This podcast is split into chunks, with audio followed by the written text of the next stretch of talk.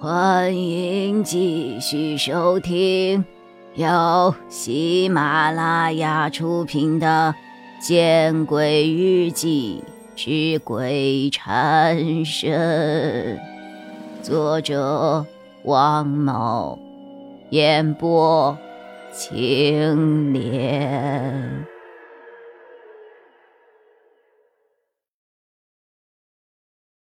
听到这一话。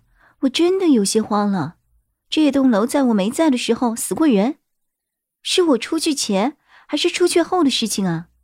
如果是在我出去前，那可能我被鬼缠身就是因为这儿死了人的原因；如果是我走了之后，那么即使这个出租屋还有半年才到期，我也不愿意再住下去了。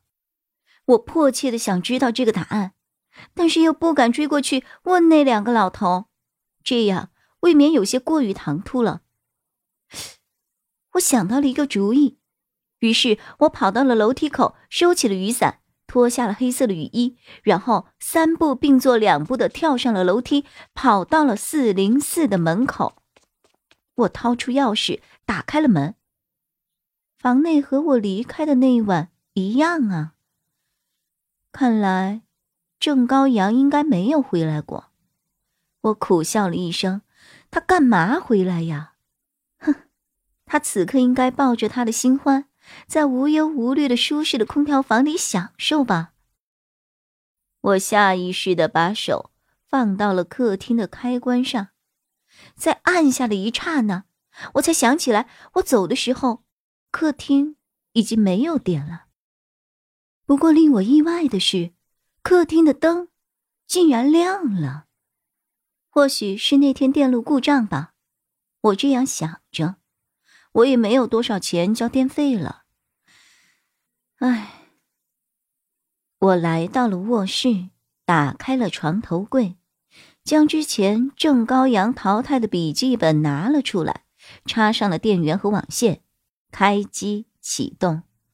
五十多秒后，电脑开机成功。我拒绝了一切电脑更新的要求，点开了 QQ，输入了我的小号，登录成功。我先是输入了老板王凯的 QQ，验证消息是魏蓉蓉，然后确定申请加对方为好友。等了半分钟，QQ 没有回应，我自嘲的笑了笑，他大概还在开车回去的路上吧，而且他一夜未眠。回去一定会倒头大睡，于是我便执行起了自己的计划。我在添加群的输入框里输入了“凯旋城”五个字，搜索片刻，我选择了其中一个有八十人成员的群加入。现在刚刚六点多，应该没有人吧？可令我没有想到的是，很快我便通过了 QQ 验证，成功的加入了群。大家好，我习惯性的打了三个字，没有人回应。有人吗？我想咨询一件事儿。新人报道。终于有一个人回应，昵称显示的是繁体字的深相，似乎取这样昵称的应该年龄不会太大。改个时间再报吧。哼，我敲了一个回车，然后继续问。听说七号楼死人了。哦，你说的是那个小女孩吗？申相反问我。小女孩？我想起了那天半夜出去前，一层楼梯下库房门口遇到的那个诡异的小女孩。莫非？我怀着忐忑无比的心情问道。嗯。我听说是七栋二层南户的那一家，你知道不知道啊？啊，你说的那个呀，我当然知道了，都惊动媒体了。